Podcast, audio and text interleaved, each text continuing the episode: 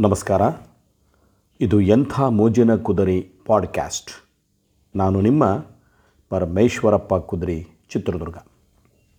ಸ್ನೇಹಿತರೆ ಹೆಣ್ಮಕ್ಕಳು ಸೀರೆ ಉಟ್ಕೊಂಡ್ರೆ ಅದರ ಅಂದಾನೇ ಬೇರೆ. ನೋಡೋದಕ್ಕೆ ಎರಡು ಕಣ್ಣು ಸಾಲದು. ಎಷ್ಟೋ ಪಾಶ್ಚಾತ್ಯ ದೇಶಗಳಲ್ಲಿ ನಮ್ಮ ಸೀರೆಯನ್ನು ಉಟ್ಕೊಂಡು ಭಾರತೀಯ ನಾರಿಯರ ವೇಷವನ್ನು ಹಾಕ್ಕೊಂಡು ಖುಷಿ ಪಡ್ತಾ ಇದ್ದಾರೆ. ಸರಿ ಆ ಸೀರೆಗೆ ಒಂದು ಸೆರಗು ಅಂತಿರುತ್ತಲ್ಲ? ಅದರ ಮಹತ್ವ ಅಂದರೆ ಇವತ್ತಿನ ವಿಷಯ ಸೀರೆ ಸೆರಗಿನ ಮಹತ್ವ. ಮಗು ಅಳ್ತಾ ಇದ್ದರೆ ಕಣ್ಣೀರು ಒರೆಸಲು ಸೆರಗೆ ಟವಲ್ ಆಗ್ತದೆ. ಮಕ್ಕಳು ಆಟ ಆಡಿ ಬಂದಾಗ ಅವರ ಮುಖದ ಬೆವರು ಒರೆಸೋಕ್ಕೆ ಕರವಸ್ತರಾಗ್ತದೆ. ಮಗು ಅಮ್ಮನ ಮಡಿಲಲ್ಲಿ ಮಲಗಿ ನಿದ್ದೆ ಮಾಡಬೇಕಾದ್ರೆ ಚಳಿ ಆಗದೇ ಇರದೆ ಅಂತ ಸೆರಗೆ ಹೊದಿಕೆ ಆಗ್ತದೆ. ಮಗುವಿಗೆ ಸೆಕೆಯಾಗಲು ಸೆರಗೆ ಒಮ್ಮೊಮ್ಮೆ ಬೀಸಣಿಕೆ ಆಗುತ್ತದೆ. ಯಾರಾದರೂ ಮನೆಗೆ ಬಂದರೆ ಮಗು ಬಚ್ಚಿಟ್ಟುಕೊಳ್ಳಲು ಅಮ್ಮನ ಸೆರೆಗೆ ಆಸರೆಯಾಗ್ತದೆ ಸೆರಗಿನ ಮರೆಯಿಂದಲೇ ಮಗು ಬಂದವರನ್ನು ಕದ್ದು ಕದ್ದು ನೋಡ್ತದೆ. ದಾರಿಯಲ್ಲಿ ಹೋಗುವಾಗ ಅಮ್ಮನ ಸೆರೆಗೆ ಹಿಡಿದು ಮಗು ಸುಲಭವಾಗಿ ನಡೀತದೆ. ಅಮ್ಮನ ಸೆರಗಿನಿಂದ ಪ್ರಪಂಚ ಸುತ್ತಿ ಬಂದಂತೆ ಆಗುತ್ತದೆ. ಮಳೆಯಿಂದ ನೆನೆಯುವ ಸ್ಥಿತಿಯಲ್ಲಿ ಅಮ್ಮನ ಸೆರಗೆ ಮಗುವಿಗೆ ಛತ್ರಿಯಾಗುತ್ತದೆ. ಮುಚ್ಚಿಟ್ಟ ತಿಂಡಿಗಳನ್ನು ಕೊಡಲು ಅಮ್ಮನ ಸೆರಗು ಆಸರೆಯಾಗುತ್ತದೆ. ಸಣ್ಣ ಪುಟ್ಟ ಸಾಮಾನು ತರಲು ಚೀಲ ಮರೆತು ಅಂಗಡಿಗೆ ಹೋದರೆ ಒಮ್ಮೊಮ್ಮೆ ಸೆರಗೆ ಚೀಲ ಆಗ್ತದೆ.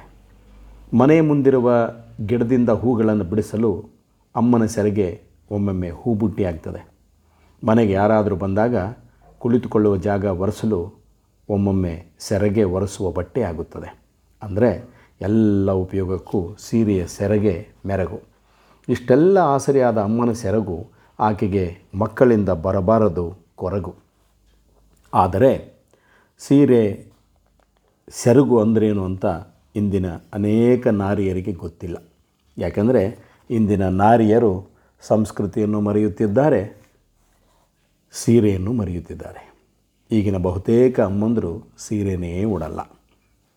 ಅದೇನು ಚೂಡಿದಾರಂತೆ ನೈಟಿ ಅಂತೆ ತ್ರೀ ಫೋರ್ತ್ ಅಂತೆ, ಜೀನ್ಸ್ ಪ್ಯಾಂಟ್ ಅಂತೆ ಆದರೆ ಸೀರೆಯ ಮಹತ್ವವನ್ನು ಸೀರೆಯ ಸೆರಗಿನ ಮಹತ್ವವನ್ನು ಅವರಿಗೆ ತಿಳಿ ಹೇಳೋರು ಯಾರು?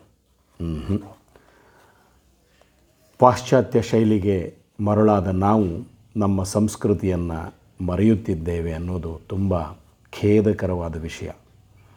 ನೋಡೋಣ ಹಿಸ್ಟ್ರಿ ರಿಪೀಟ್ಸ್ ಒನ್ಸ್ ಅಗೇನ್ ಅನ್ನೋ ಮಾತು ಕೂಡ ಇದೆ. ಬಹುಶಃ ಆ ಎಲ್ಲ ದಿನಗಳು ಮತ್ತೆ ವಾಪಸ್ ಬರುವಂತಾಗಲಿ.